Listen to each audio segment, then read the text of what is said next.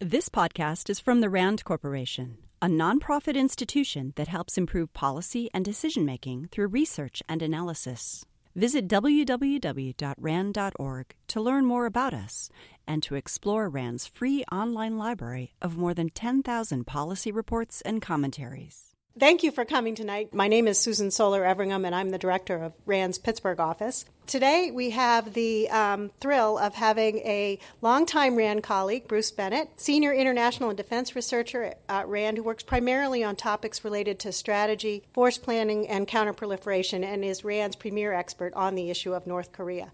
Um, we also are very honored to have our very own Pittsburgh colleague, uh, Laura Baldwin, a senior economist here at RAND and associate director of RAND's National Security Research Division, um, to be our moderator and to get the conversation going. Um, the format tonight is similar to what we've done before. Um, Bruce is going to give us a brief presentation to get us up to speed on what's been going on with North Korea. Um, and uh, then Laura is going to join the conversation, and Bruce and Laura will talk for a short while. So, Bruce, let me invite you to the podium. Thank you, Susan. Uh, in terms of the subject we're going to talk about, I'm going to try and focus on where we are with North Korea this year. Lots of history behind that. I'll touch some on the history, but try and help you leave tonight with an idea of what has been happening, how complex this situation is, and what are the options that we potentially have available for us as we move ahead. Those are the kinds of things we like to talk about with the government because we can generate ideas that maybe might be helpful. And note that we don't just work with the U.S. government. I've made, at this stage, I think, about 107 trips to South Korea. Uh, I have much better access to the South Korean government than I do to the U.S. government for reasons that I'll talk about at some point here. And so we try to influence where we can, as Susan said, to improve the situation for all people, but also to make sure that uh, from our research, we cover with a broader public environment what is going on. So I think this week I've now done about a dozen media interviews. Uh, we try to do those regularly to help people understand what is happening. So let me start with this. First of all, we have to understand that things have been changing with North Korea. Back in early 2015, Dr. Sig Hecker, who's a former Los Alamos director, now a professor at the Stanford University, he went to China to meet with Chinese nuclear scientists. Chinese nuclear scientists have almost always downplayed the North Korean nuclear program, said they didn't think the North Koreans could do it, that they were not very capable. And he was blown away when the Chinese told him they thought at that time North Korea already had 20 nuclear weapons. By the end of 2016, they would have 40, and pushing out by 2020, they'd have about 80 or so. Now, that compares to estimates done by an American physicist, David Albright, who drew a low end, a medium end, and a high end estimate about the same time and said he thought that they were going to progress roughly like that, depending upon the details of the North Korean program and other situations. Now, you compare all of those and you say, if I'm looking today I've got to be thinking that North Korea might have 20 to 50 nuclear weapons, and that's a lot, a lot of weapons. One nuclear weapon going off in a big American city probably leave 100,000 or so people killed, 100,000 or so seriously injured, hundreds of thousands modestly injured. This is a serious subject when you start to get up into these numbers. Now, Kim Jong un probably can't deliver a nuclear weapon to the United States yet, but he likely can to Korea and Japan, our allies. And he's promised this year to develop an ICBM, test one, that can deliver to the United States. So that's part of why we're concerned right now. North Korea isn't exactly mild on nuclear weapons either. You can see here over some of the history, the second bullet there. In negotiations in 1994, North Korea said they're going to turn Seoul into a sea of fire, the capital of South Korea. Now, you could potentially do that with artillery, but hey, a nuclear weapon really sounds like a sea of fire. And that's why they then talk about a nuclear sea of fire in many of their subsequent discussions. They're very clear that they're posing this threat. Now, some of this is clearly bluster, clearly for coercive or deterrence purposes. But how long can you say these things before you start to believe it if you're the North Korean leadership? So, I was talking about the effects of a weapon. This is a part of city of Seoul. Uh, if you look the Blue House of South Korea, the presidential residence, I'm sorry, is right about there. So I assumed that they would try to target the Blue House. Their missiles have historically been considered not very accurate, so maybe they'd go off and maybe they wouldn't go off in that area. And I've assumed they go off a little bit to the west with a 10 kiloton weapon, roughly Hiroshima sized weapon, about 340,000 people who would be killed or seriously injured by that attack. Economic costs over 10 years, know, somewhere around a trillion dollars. So people who complain about the cost of missile defenses being in the tens of billions of dollars over 20 years, I say, well, you forget what you're trying to defend against and what you're trying to prevent. And what happens if they're bigger or smaller? North Korea's first nuclear test in 2006 was about one kiloton. And the scientists said, oh, golly, that's a fizzle you know, one kiloton, that's really small. Well, okay, but one kiloton weapon would kill about 90,000 people in Seoul. That's not a fizzle to me. So maybe for the physicists, they would not think it was very good. And then if you look at the higher end, in, two, in 2016, last year in January, North Korea did their fourth nuclear test it appears they were trying to get about a 50 kiloton weapon yield from the depth at which they buried that weapon. And yes, we can roughly estimate what those depths are. They want to bury them deep enough so that the gases from the explosion don't vent out into the atmosphere, because if they do, we can determine a lot about what happened. And they don't want us to have any intelligence on what they're doing beyond what they can control. So they wouldn't do that. We think 50 KT possible. About 900,000 people killed or seriously injured with that. The numbers go up significantly. Now you might say, well, but there are other weapons of mass destruction. What about biological weapons or chemical weapons? Those are much more uncertain. A biological or chemical weapon used for warfare purpose gets spread in the atmosphere. Depends upon which way the winds are blowing depends upon the atmospheric conditions, what happens. But you look at the bottom end of those estimates, and those are roughly 9 11. And the top end are much higher than 9 11. So even those things, and now people say, well, wait, wait a minute, a ton of chemical weapons. How will North Korea get a ton of chemical weapons into Seoul? Well, they have a multiple rocket launcher. It launches 22 rockets. One battery of those six launchers can put about two and a half tons of chemical weapons into Seoul. So one ton would be at the low end. They only have about 20 of those batteries within range of Seoul. The other thing you have to understand about North Korea is culture. In 1993, there was the first nuclear crisis in Korea. We discovered through the IAEA, the International Atomic Energy Agency, that North Korea was probably violating the Nonproliferation Treaty. And the U.S. tried to get them to stop and put a lot of pressure on them. Kim Il sung, the leader of North Korea at the time, called together all his senior military personnel. He asked them, If we have to go against the Americans in a war, can we win? Now remember, these were North Korean military people. What would they say? We're going to win, yeah! But he then asked them, if we lose, what do we do? North Korean military guys were all smart enough to know that was a really good time to keep your mouth shut.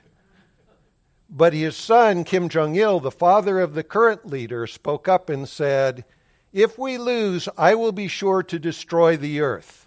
What good is the earth without North Korea? Now, he can't destroy it with tanks and rifles.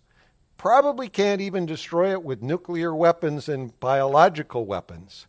But he could sure do a whole lot of damage. And think about it.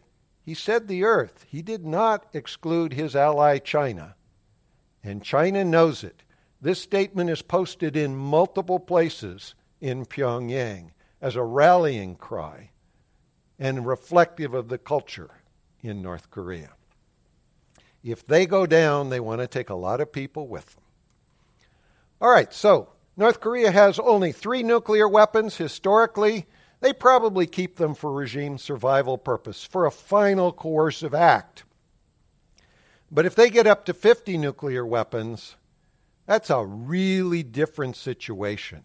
They can start to think about using them for other purposes. To defend against this, South Korea has developed what they call their kill chain. They talk about it as a preemptive effort to destroy the North Korean missiles and nuclear weapons. So you can imagine the South Koreans are saying, well, if a war starts, we're going to try and take your missiles out and your nuclear weapons out. North Korea's natural response is, oh, no, no, no, we're going to preempt your preemption. So you can imagine how stable situations can be from even a moderate crisis or a low level conflict. And you also understand nuclear weapons won't necessarily get withheld until the end of the war. If North Korea thinks it's in a use it or lose it position because the North, South is going to fire at them, classical from the strategic nuclear stra- strategy, they're going to use their nuclear weapons, some of them anyway, from the very beginning. Now, what's been happening over the last number of years in terms of North Korean missiles? North Korean first missiles from back in the 1980s. And they tested those not in very many numbers. And then they got up into the 1990s, almost none. In the 2000s, a couple of limited outbreaks. And in more recent years, the numbers have been significantly greater. Now, this is what happened under the different leadership. Notice Kim, Kim Il sung, the grandfather of the current leader, um, they were testing to see how those weapons might work. Kim Jong il didn't do much with ballistic missiles until he tried two major efforts to use them. And then you get Kim Jong un, the current leader, and he has really ramped this whole thing up. And look at, we're now in 2017. He's already launched 12 missiles, and we're not even halfway through the year. This is a big change in the nature of the developing logic in North Korea. Now, you may have heard of the philosophy of strategic patience. That was the strategy during the Obama era. This said, look, North Korea has not been very fair in doing negotiations in the past. We're not going to negotiate and pay them for a third time for things we've already paid them twice in the past. So until North Korea gets serious about negotiation, we're not going to negotiate with them. Which could also be interpreted as look, this is really not going to go very far. We got a whole lot of other fish to fry around the world. Let's just wait this one out and see what happens. The problem is we've waited it out. Now that we may be on the verge of 20 or 30 or 50 nuclear weapons already, with the numbers heading higher, you've really got a problem that a president has to do something about. And that's what President Obama told President Trump when he was coming into office. North Korea is a major crisis for him. So let's look at the last two years. Last two years, early in 2016, in January, North Korea did a nuclear test. Claimed it was a H bomb, a fusion bomb. Um, well, probably wasn't. It didn't blow up any bigger than the Hiroshima weapon, which was pure fission, pure uranium weapon.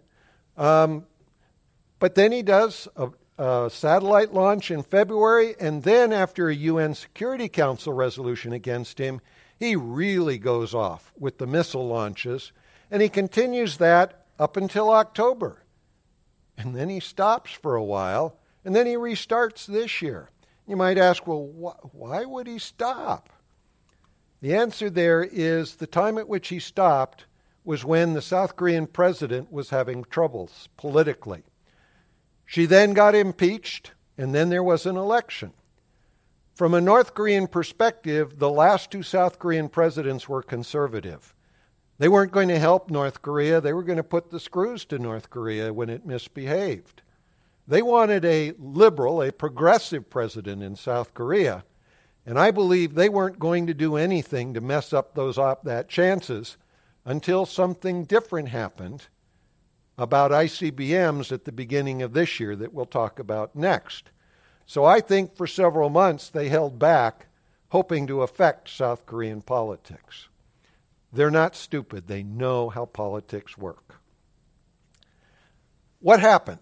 January 1st, the leader of North Korea always does a New Year's Day address. In his New Year's Day address, he said, In 2017, I'm going to test an ICBM this year.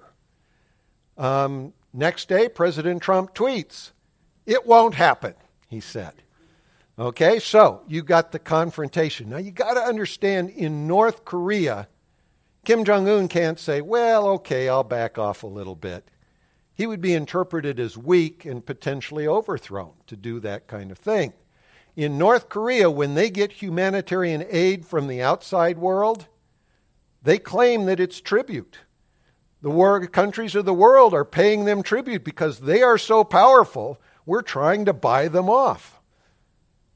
That's the culture of leadership in North Korea. Kim Jong un is supposed to be basically a god and treated that way. And that leads to the culture. So President Trump takes him on, he's got to respond. In the next week, they then said, hey, we can launch an ICBM or other missiles from anywhere, anytime. Now, that got missed by most of the world, certainly by the media. You have to understand in 2008, former Secretary of Defense William Perry and our immediate past Secretary of Defense Ash Carter wrote an article in the, in the Washington Post. They said we cannot allow North Korea to develop an ICBM. It would be disastrous for the United States. So if they put one on a launch pad in North Korea, we need to go in and blow it up. Well, North Korea now has mobile launchers for their ICBMs. So they don't have to put it on a launch pad. We're not going to know where, we're not going to know when they're going to test. That's a North Korean victory. So Kim Jong un came out just one week later saying, Already got my first victory against the Americans. And remember, in North Korea, America is the scapegoat for everything that goes wrong. The regime never does anything wrong. The economy in North Korea is poor because of the Americans. We're responsible for everything. And so gives him a perfect source to blame. What then happened? Well, in February, he launches a new missile. It's a missile with new capabilities, and he claims it's the first stage of his ICBM. And what does he say? First thing he says is kind of a na na na na na to Trump of, already tested the first stage of my ICBM. You said it wouldn't happen. Already did it. And then shortly thereafter, he says, oh, and by the way, the U.S. has no plan for stopping me from testing an ICBM this year. So we're just going to go ahead and do it. Now he's trying again to prove he's empowered. Third thing that happened this year that's of interest is he killed his, or he arranged to have killed his older half brother, Kim Jong nam. And that was a really significant event. So let me turn to that. Originally, Kim Jong nam, who is more than 10 years older, I believe, than uh, Kim Jong un, the current leader.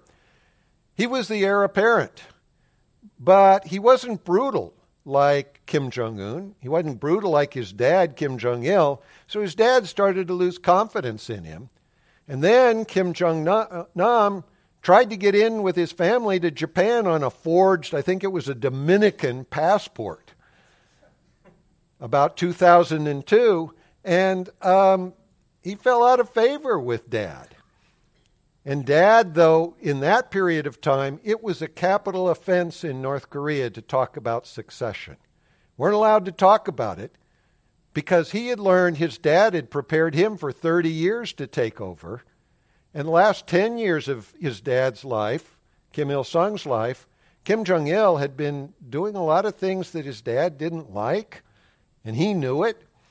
So he wasn't going to let that happen with his own sons.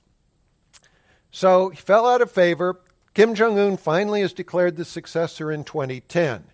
This is after a major medical problem for Kim Jong il that occurred in 2008. Took him two years to decide, well, we better declare my son the successor. And Kim Jong un, as he was declared successor, he started collecting all of the North Korean elites who knew Kim Jong nam, not were party with him or, you know, close to him, anybody who knew him and were killing him and sending their families off to the gulag because he did not want a Kim Jong nam faction in North Korea. Um, he finished with the uncle in late 2013. There was no faction for the older brother in North Korea. Now, China had told Kim Jong un, You lay off your older brother. Don't you dare attack him. So Kim Jong un waits until his older brother is in Malaysia not in Chinese jurisdiction, and he arranges to have him killed. That says to me he's a little bit paranoid, like maybe a whole lot. And that's important for interpreting what's going on. Now, look, there are many experts on Korea who would disagree with me on that, but there are also a lot who would agree. We really don't know. But I think the evidence suggests that perspective. Now, he killed Kim Jong nam with a chemical called VX, probably the most lethal standard warfare agent we're aware of. The V series of agents was developed by the British in the early 1950s as a pesticide. People went out spraying the pesticide and discovered it wasn't a very good thing for the people spraying it.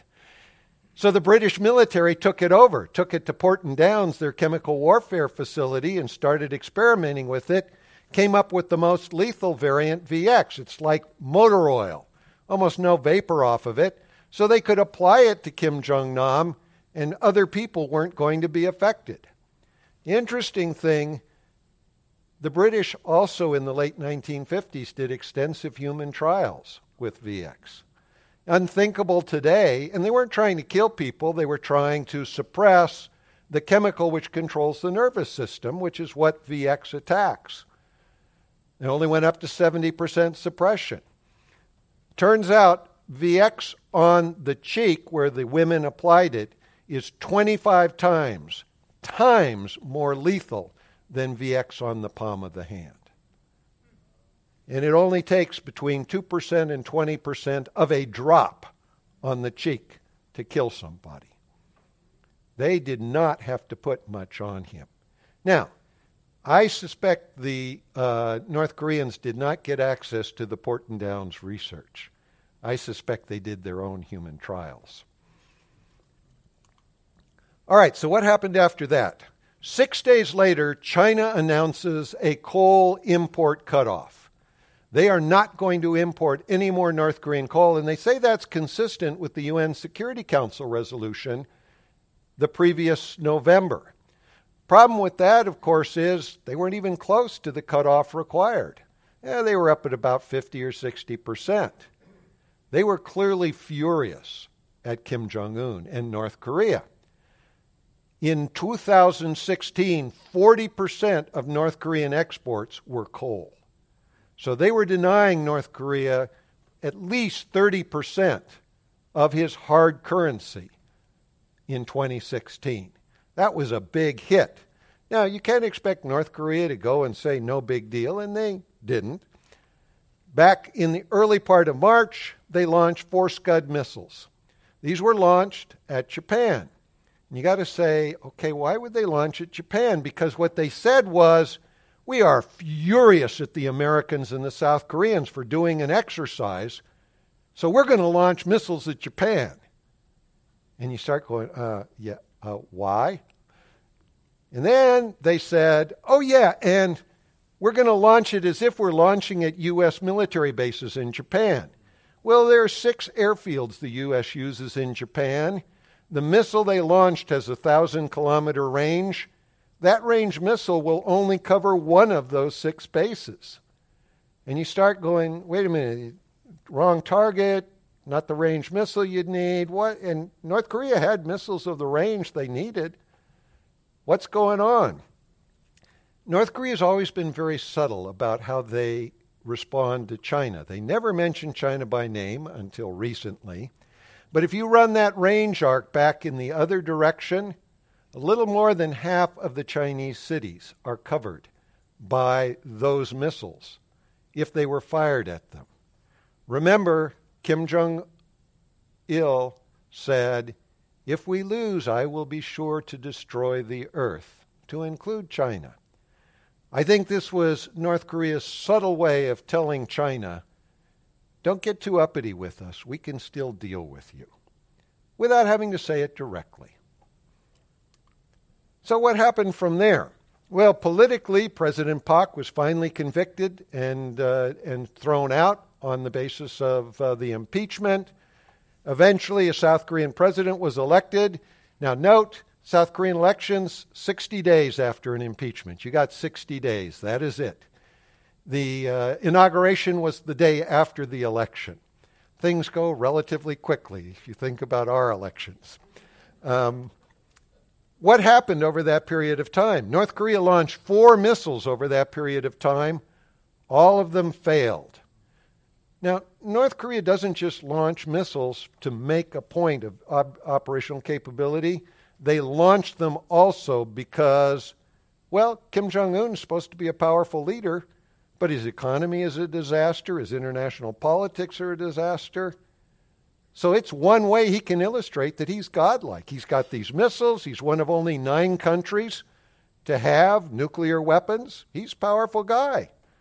But if he gets a lot of missile failures, that's not good. So then he starts complaining about China. China said in, in uh, April, unofficially, uh, but China almost never says anything really unofficially. China could bomb North Korea's nuclear facilities. That was a major affront to North Korea. And North Korea responded specifically criticizing China. And then in this month, North Korea, each weekend, the last three weekends, does a missile test. They all succeeded, fortunate for Kim Jong un. So China and North Korea's relationship at this stage is not really very good. Doesn't mean China's going to change its attitude all that much necessarily, but there's more tension. All right, let me conclude by talking about the road ahead. U.S. has told North Korea, you got to give up your nuclear weapons. Um, we'll negotiate, but you got to meet certain conditions, but we haven't said what those conditions are. And we have said a military attack is on the table, it's a possibility. North Korea has said, we're not going to give up our nuclear weapons. Look, you guys, you missed history. U- U.S. made Gaddafi, the leader of Libya, give up its nuclear program, and once they, he did, the U.S. took Libya down, or at least let Libya take down his leader. We're not going to be so stupid and give up our nuclear program and have it have a loss of our leadership. And so we're going to continue building weapons. We're going to handle our internal politics by demonstrating our capabilities. And we'd love to have an ICBM where we can target the United States because then we can decouple the U.S. from its regional allies. Think about how Charles de Gaulle operated in France when he became president and said France has to have their own nuclear weapons because we can't count on the U.S. to trade New York for Paris. Well, can South Korea count on the U.S. to trade Seattle for Seoul? That's the kind of thing he wants to create as a quandary. What's China doing? Well, China appears to be doing more on the sanctions after the summit meeting with President Trump but also last year, the president of China said he will not absolutely not permit war or chaos on the peninsula. Now, the Chinese president can't stop North Korea from launching ballistic missiles. So, how in the world is he going to stop war or chaos? I think the answer to that is that would be ground troops in North Korea. That leads to a dicey situation. And finally, how does South Korea react? Well, South Korea's got a new president. He is a progressive president. He would like to trade, compromise on a variety of issues for North Korean cooperation. And so far, North Korea's cooperation has been three missile launches.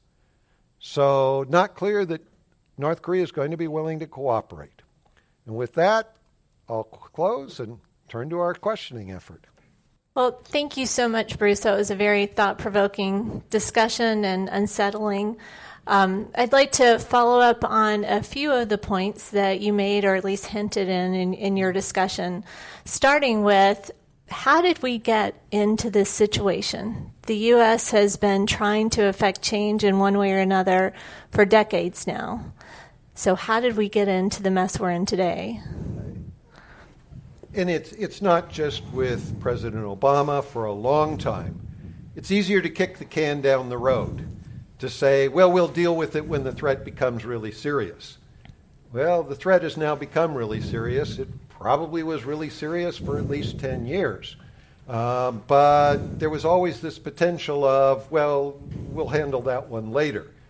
You know, you think about it in the, in the 2008 timeframe, we weren't prepared to attack North Korean ICBMs on launch pads because North Korea could fire artillery into Seoul. North Korea only has about 14,000 artillery pieces.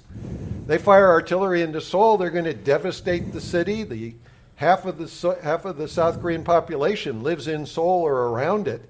Uh, be massive loss of life, but now we also have to deal with the artillery and the nuclear weapons. If we wait another 10 years, we're going to have maybe 100 or 200 nuclear weapons in North Korea with an ability of them to put it on cities in the U.S.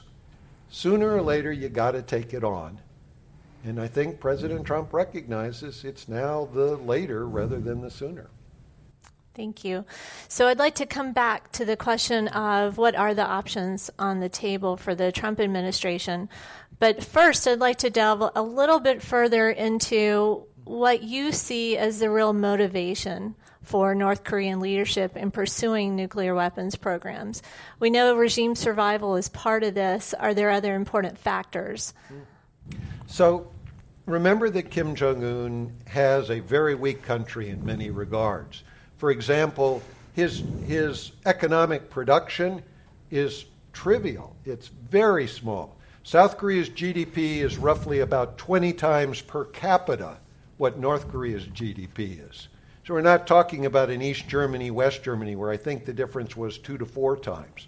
We're talking about a huge difference between the two countries. Politically, North Korea is a basket case. President Xi Jinping of China visited the South Korean president eight times since he came into office four years ago. He's never visited with his ally, North Korea. So the message to the North Korean elites is well, North Korea is not an important country, and this Kim Jong un guy, he's not somebody I got to deal with. That's not good for a guy who's trying to be God. Um, and so it causes a problem for Kim Jong un. He has to have something to demonstrate he's really empowered. Missiles and nuclear weapons are a key, but they also then allow him to deter U.S. intervention. They allow him to influence events around the world. Um, he is trying to have his real reach as a supreme leader of North Korea. Um, and so, multiple reasons, you've got to take different actions as a result.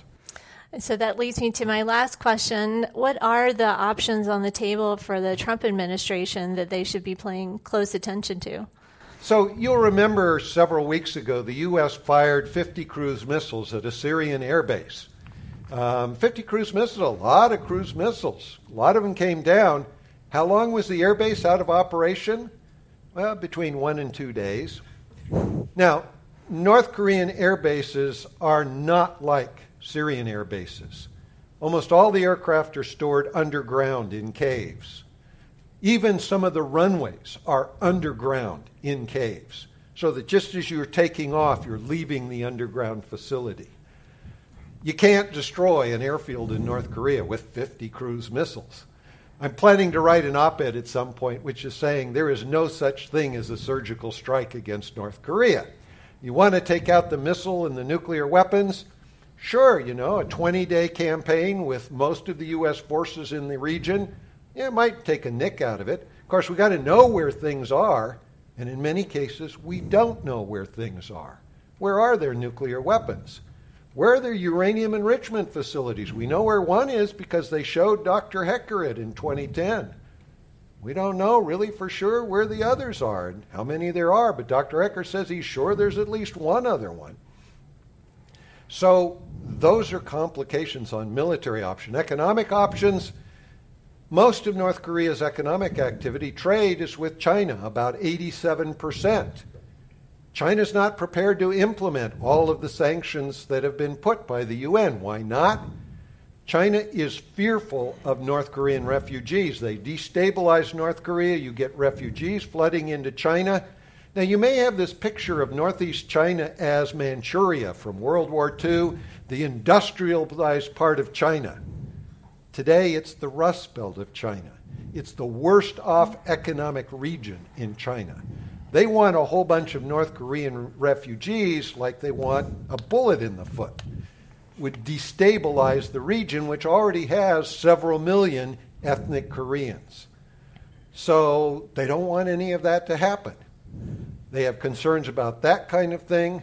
Um, and so as you look at the situation, you then turn to, well, what are our alternatives? The alternative that I like is we have to remember if Kim Jong un is doing these tests for internal political purposes, why aren't we responding with internal political responses? I'll give you a simple example.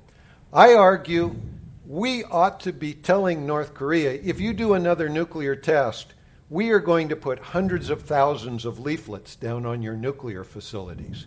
Leaflets will have a very simple message.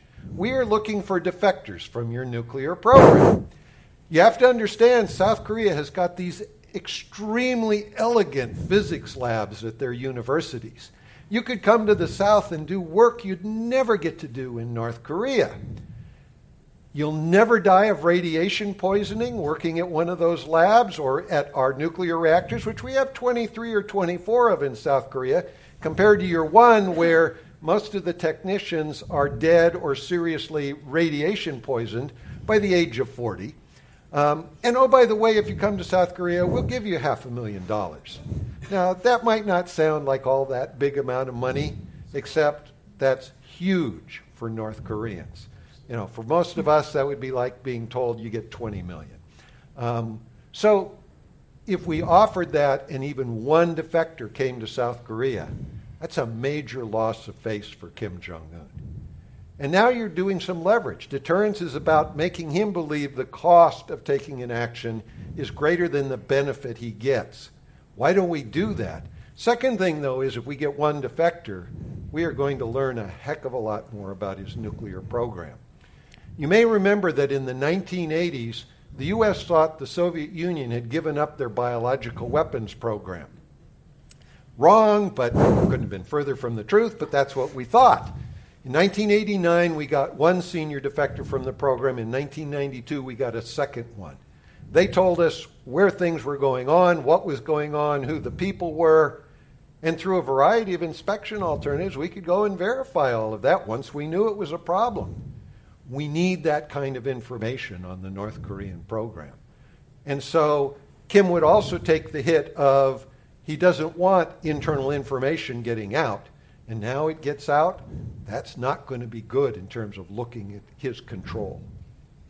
Um, my question is Is there any evidence of any opposition within North Korea?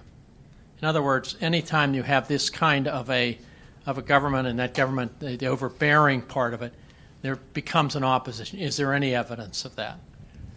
We don't see a lot of evidence of it. I, I don't think that there's going to be a, an East German like uh, demonstrations of the common people. But there's huge dissonance in North Korea. The dissonance is called economic. I'm told by senior defectors that in the mid 1990s there was this huge famine in North Korea. Between one and three and a half million of a 20 million population died of starvation. You know, between 5 and almost 20% of the population dying of starvation. And Kim Jong un, of course, had sufficient money to buy the food, or sorry, his father did. They didn't decide to do that. They decided to spend that on their nuclear weapons. So, really, a serious problem there. Um, you've got to think about it in that kind of context. What happened? The senior elites said, wait a minute. In our political caste system, the lowest caste is called the hostile class. People at the bottom of the hostile class, some of them weren't starving to death. Some of them were actually living pretty well. And the elites are going, what, what the heck's going on? And the answer was those people were being entrepreneurs. They were starting to trade and make money, being, you know, moving into capitalism almost. And uh, the elite said, wait a minute, up until now, everything we have has been due to the leader. You know, we get our food from the leader. If we get a refrigerator or a TV, we get it from the leader. If we did what they're doing, we could do our own. We could buy whatever we want. And oh, by the way, they face a real risk dealing with the security people who they have to bribe. We know those security people. We can bribe them a lot more safe. So if you hear about stories of Pyongyang with restaurants and shops and 3 million cell phones, yeah, it's true, but it's not about the victory of socialism. It's about the victory of capitalism in North Korea. And the defector who was talking about this said, look, if Kim Jong un is suddenly dead, there will not be a Kim family successor. There will be a successor from outside the Kim family, and more than likely, he will be a capitalist. So that doesn't mean he's going to be an American system, but a Chinese like capitalist system, perhaps. So, just as a quick follow up to that, Bruce, um, what are your views on the stability of the current leadership? So, you look at the murder of his older half brother, clearly paranoia. Why has he got paranoia? Well, I think he's sensing that he's not got the degree of control he would like to have. I mean, he's killed lots of senior leaders. And I got to ask you, think about it. If you were a three star North Korean general, would you want to be promoted? Knowing that your predecessors had, many of them, been killed, their families thrown into the gulag? Uh, being promoted is not a good thing. And think of the normal military logic. How many of those people have to decide, I'm not prepared to live in this environment, before someone decides to do something about Kim Jong un? In fact, may they have already tried and we just don't know about it. Interesting, if you look at his guards, who are military guards, they carry this rifle, which kind of got this large barrel because it carries a hundred rounds in it. Thank you very much. This is great, and I really appreciate it. And I would love for you to disabuse me of a concept, but since, since, since we only formed a, an armistice at the end of the Korean War, technically many people say we are still at a state of war with North Korea. And we have governments, Democrat and Republican, that talk about regime change at a drop of a hat without any consideration for it. Isn't this basically at the root of, of this isolation and this paranoia that, that we have? And is this something that we need to really address? Sure. You have to ask uh, why does North Korea want a peace treaty? Because they've been demanding a peace treaty for several years now, saying we've got to have it. I think the answer is that with the peace treaty, I think within five to ten years, the U.S. will no longer have troops in South Korea. Why would we want troops there if there's a peace treaty, the war is over, the threat's gone? I think there'd be a lot of Americans in tight budget situations who would say, let's cut down on the cost here. And that's exactly what North Korea wants. If the U.S. pulls out, you've got to remember while we have almost 30,000 American troops in South Korea, there's only one combat brigade of about 4,000 troops there. Most of the troops there are logistical support. They're there so that if we need to send troops to Korea, they can facilitate that happening. Once you pull that out, it's very difficult to send forces. And even today, with what we have, we're talking about several months to get major forces into Korea. If we pull out from Korea, we're probably not going back, even if the North invades the South. And I think that's what the North wants. Part of the North Korean party constitution is their objective is conquest of the South because that's the only way North Korea can reunify the country with them in control. And that's their objective. It's, it's stated as their objective. They've never said they wouldn't do that. I'm wondering if, in the line of uh, military options, a, an initial strike that took out the command and control system would leave intact an effective war machine? Mm-hmm. That is a really good question, which I'm sure many of my colleagues in the Pentagon would love to have the answer to. um, the problem here is North Korea really is good at denying information. Um, you know, how does North Korea plan to use nuclear weapons? Do they plan to have Kim Jong un have a button on his desk that he pushes and launches all his nuclear weapons? I doubt it. I think he's got to call somebody who calls somebody who calls somebody to get down to the military base where they then push the button to launch the missiles. Um, so there's got to be some kind of system that we could interdict, that we could take down. I've thought for many years that the most effective deterrent we could offer against North Korea would be actually to say, look, we don't plan to destroy civilian populations in North Korea if North Korea uses a nuclear weapon, but Kim Jong un will be dead as soon as we can make that happen. The leader will die, and, you know, we'll take care of whatever happens from there. Because he's like a mafia family. He doesn't really care about anybody else. He can allow 5 to 20% of his population to starve to death, and that's no big deal. Um, so I think, you know, for example, when North Korea does a nuclear test, usually the leader of North Korea disappears from the public from anywhere between two days and two to four weeks. You know, he's just gone from public view. What's he trying to do? He's trying to avoid being targeted. I think the most effective deterrent we could make against North Korea ever using a nuclear weapon would be to choose one of those times. And if we knew where he was, to tell North Korea, Oh, by the way, at 2:30 in the afternoon of the day you did your nuclear test, you were exactly here. I think that would scare him. And it would allow us to avoid all of this, you know, running carrier groups into the area and so forth. If he knows he's on the line, that's, I think, the best deterrent we could have. Uh, can you talk a little bit about your assessment of other risks, including um, uh, a sale of the nuclear technology to other uh, regimes, or even uh, in a, a, situation where the country is destabilized and the, nukes, uh, the nukes uh, are, are loose and can't be secured? Yeah, really important question. So, we know North Korea has sold ballistic missiles to a wide variety of countries Iran, Syria, UAE, Vietnam, uh, Libya, Egypt. Um, we know that missiles went. We can document each of those cases. What we don't know nearly as much about is how much other stuff they're transmitting. You know, if you want to send a nuclear weapon to Iran, you can put it on an Iranian uh, commercial aircraft, fly it over China into Iran, and who's going to know that that's what they did unless somebody leaks?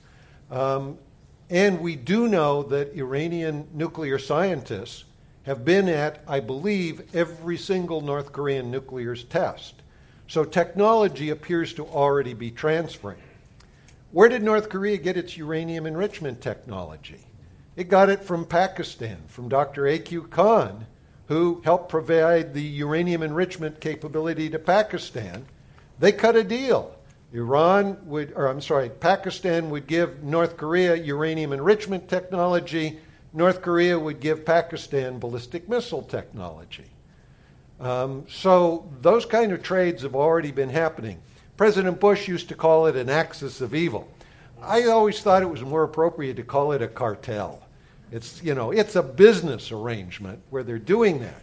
You think it's not all that serious, in 2005, I believe it was, there was a report that at a Syrian air base, there was a uh, missile base, there was an explosion that killed a bunch of Syrians and also killed a bunch of Iranians who were working with them. Over time after that, it came out they were loading chemical weapons on missiles, trying to master that, and something went wrong in the process. And then it became known oh, by the way, there were also some North Koreans killed. Now, how much technology was transferred? We don't know. But I would have to guess it's non trivial amount. And if you think about a collapse of North Korea, uh, if the government comes apart, you're going to have loose nukes potentially in many parts of North Korea with military leaders who know that if the South ever comes up and takes over, they're dead men. That's what their propaganda has told them for years. So, nuclear weapon is their ticket out. Sell it to the highest bidder and get a way of getting out with some money for the future of their life. Um, we ought to be counter, countering that in terms of our information operations. But that's not happening as far as I know. Unification, the East German analogy. Can you push a little bit more there? You've talked about the possibility of capturing elites in North Korea on whom Kim Jong un depends for loyalty and support. Where do we, how do we do this? Where do the conversations take place? Do we have to rely on a lone defector, or is there some strategy and plan that's possible? Uh, you'll love to read my newest uh, RAND report, which is out for about a month, which talks about preparing the North Korean elites for unification. My commentary in that is to say South Korea has always said they want to have a peaceful unification. But the North Korean elites believe that at unification, well, they've been told they're going to be murdered. So why would they ever agree to a peaceful unification if they think it's a disaster for them? My argument is, and I spent a lot of time talking with different North Korean elite defectors, you have got to be prepared as South Korean policy to tell the elites certain key things. It is now South Korean policy that we're not going to throw you in prison or we're not going to do this, or we're not going to do that. Now, that's hard. But what happened in East Germany? One of my friends was part of a group in South Korea where the government said in South Korea in about 1992, we believe that this East German secret police could have put down the demonstrations that led to German unification. But we believe they chose not to do that. And so we want to know why. They sent my colleague to East Germany to track down the former leaders of the Stasi, the secret police. And they all said that he talked to, oh, yeah, we could have put him down. That was within our power. But they said two things really changed our mind. Number one, we had been told by West Germany for two decades that we would be given amnesty at unification. And we thought that would be a pretty good deal. But then more recently, West Germany was also talking about the pension that they were prepared to give us. And we looked at the pension that West Germany was prepared to offer and the pension we knew we were going to get from East Germany. And these senior guys, they were all within a few years of retiring. And they're also thinking, wait a minute, if we have a market economy, our kids, our grandkids are going to be so much better off and they're thinking this is a no-brainer. And he said, they said basically, we did enough so that the senior political leadership wouldn't have a shot, but not so much that we stopped it. Now, only got the one person who's told me that that I can confirm. Um, don't know for sure that that's what the elite said. I've not had a chance to talk with them. But I think there's some basis for believing that I believe South Korea ought to be carrying out a major campaign with the North Koreans, telling them, look, here's what we're prepared to do. And my report outlines all of those kinds of things. You know, simple things like South Korea has 50,000 prison spaces and a judicial system designed to feed into that. There are probably somewhere between three and five million North Korean entrepreneurs who have done bribery or taken bribes. How are you going to deal with that many criminals at unification? You know, you can't unless you want to take 100 years or so, and you don't have the prisons to put them into wait trial. So, why don't you simply say, look, bribery is just a matter of something you got to do to do business in North Korea? That is not going to be considered a basis for legal action after unification unless certain, certain things are really grievous in terms of what we see. Um, you've got to look at trades like that, and there are lots of others. Can, just a, a quick follow up. Can mm. you talk a little bit more about strategies the South Koreans could use? You talked about dropping the leaflets. Mm-hmm. Are there other kinds of strategies? Yeah, there are lots of broadcasts that go into North Korea. Um, I've talked about talked to a North Korean uh, student who was living up in Hamhung. If you're familiar, that's way up in the northeast, right, kind of as North Korea turns to the east. Um, long way from South Korea. And his house was in a zone where South Korean radio was received. And he started getting South Korean radio broadcasts and realized that a lot of the propaganda he was told, of course, this is over a period of months and actually years, wasn't true. Um, many North Koreans are realizing that. Most popular thing from South Korea in North Korea soap operas. They love South Korean soap operas on DVDs because they show a lifestyle that the people can't believe ever could happen for them and which they would love to have. And so you've got to try and transmit that kind of information into North Korea. Um, transmit it however you can in a variety of ways. And I can tell you, North Korean defectors, almost all of those defectors feel passionately, especially former elites. We used to be in control of a lot of stuff. We used to have a lot of power. We want to do something to make our country better. Best way to do that, broadcast radio into the North, send leaflets into the North. They've even taken on the South Korean police who've tried to suppress those kinds of things because they think it's so important. And the South Koreans have been worried about North Korean reactions, so trying to suppress it. I have a, about three random thoughts I wanted to just bounce off of you. One, um, President Trump has been giving some sort of uh, mixed signals to the North Koreans and between the comments and also the I heard a third carrier group is heading offshore. Now, another idea is what has that X 37 spacecraft been doing for two years? And the third thing is um, could you elaborate or update us on the mysterious uh, special train explosion off of uh, the Manchurian border? Okay, you're talking about the one several years ago on the train yes. explosion. Okay, um, so the carrier battle groups.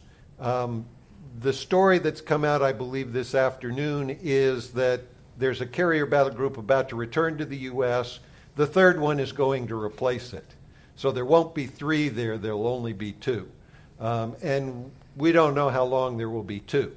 Um, look, with North Korea, most people say with North Korea, let's just relax all the military stuff, stop American training, and so forth. Kim Jong un's going to say, wow, I got a great victory over the Americans in that. He's going to soak that up and broadcast it to convince him that he's got to deal with things and compromise. You got to convince him of strength. And so I think that's the direction the president is trying to go. Now, think also of President Trump. He's a businessman not a politician. Politician wants to tell you, what I'm going to do is this. Businessmen don't do that, as I understand it. Businessmen don't want their competition to know what their strategy is going to be. They want to keep their, their competition, you know, kind of trying to guess. And I think we may have missed that pattern of the Trump administration. They want to make North Korea think that they can't be sure what's going to happen, and so they're going to have to compromise. Um, so I don't think that a lot of the statements about a military attack, I think those are out there as a let's not give them a single option that they can focus on.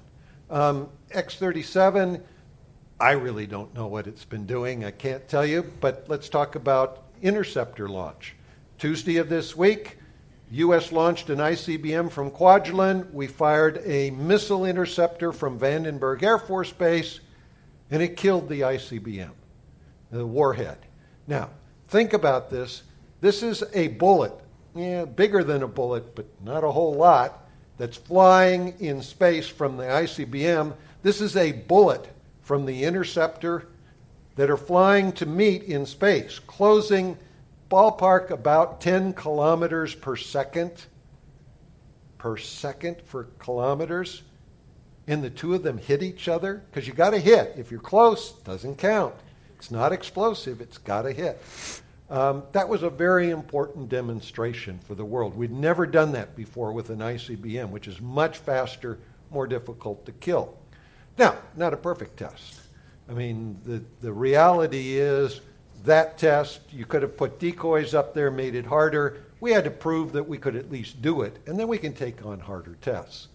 Um, in terms of well, your, fin- your final piece again was the special train. train. Oh, uh, yeah. So several years ago, there was a train that exploded in North Korea. Turns out it exploded just after a train with Kim Jong il on it had passed through a train station. Looked like it was an assassination attempt. North Koreans took it so seriously that they took down the cell network that existed in North Korea at the time because they thought the explosion was probably triggered by the cell network. So they disassembled it. They didn't want to take that chance with their leader. Um, and the timing was, was really pretty close. I mean, it looked like one part of it was delayed. I don't remember all the details. So there have been the appearance of cases. You go back to 94, 95, 96, there are recorded several probable assassination attempts against Kim Jong il. Uh, there have been cases like that. We don't know as much about Kim Jong un. At least one, though, that's been reported that's relatively credible. Hi, sorry. Um, I just wanted to quickly follow up on a point made earlier about um, the peace treaty and about uh, the regime change threats that apparently they've received. You, are, is the argument here that all this machinations going on in North Korea is because they don't have a peace treaty with the with the South Koreans, or or is it this? I mean, in other words, there's motivations that presumably go be well beyond the question of a formal peace treaty. Mm-hmm. So is that? I mean, that was the argument I guess earlier, and I don't hear the U.S. actually threatening the regime change the way. No, no, we're not. We're not threatening regime change uh, actively. Now that could be the direction President Trump goes, but we're not actively threatening that. South Korea is. South Korea came out in September last year after the fifth nuclear test and said if North Korea ever uses a nuclear weapon, we will execute our Korean massive punishment and retaliation option, which is they will devastate whatever part of Pyongyang that Kim Jong un is located in, assuming they get it right. Uh, they'll take him out and take out whatever is around him. Now, a lot of Americans will say, well, a lot of innocent Koreans will die then in North Korea. Uh, the, the South Korean usual response is those people are all members of the government, they're elites. We take them out, the country becomes ungovernable. And so they don't view that as a civilian impact. And you also have to remember if you're really talking about that, the only way to really do that would be with a nuclear weapon. And the missile that we've allowed South Korea now to build has a 550 kilometer range, a one ton warhead. Sounds a lot like a second generation nuke. So South Koreans are moving in that direction. Uh, the U.S. has not. The U.S. has not said that. But how would we deal with a collapse of the regime? Good question. I want to go back to the mobile launchers mm-hmm. and the and the solid fuel. Sure. It looks like those could be launched within 30 minutes, and in terms of uh, us trying to hit them when we identify them, that gives a very small window. Mm-hmm. Uh, any thoughts on how that changes the balance of power? Mm-hmm. Um, back about six or seven years ago, I had a uh, German rocket scientist who was a fellow for me at RAND. and he was looking at the North Korean missile program um, and trying to determine how they would operate. So, what did he do? He went to the East Germans who had operated Russian missiles like Scuds uh, and asked the East Germans who had done that, How did you operate your missiles? Um, the East Germans were in a position where they could erect even a liquid fueled missile and not give a lot of visibility to what was happening. It would be in a forest or some other place where it would be obscured, you know, done with the, the missile, the back end of the missile out a tunnel and, you know, raised up so that they could then put the missile on it, but it would look like it was part of the tunnel. So they were pretty good at obscuring that against the U.S. capabilities in that period. Concern is North Korea might do the, try, try to do the same kind of thing. Um, and you got to ask, what does it take to do total surveillance of North Korea to look for anything that looks like a launcher? I don't believe that our intel capabilities are quite there yet. Thank you, Bruce and Laura. This presentation is provided as a public service by the RAND Corporation. To learn how you can attend programs at RAND, visit us online at www.rand.org/events.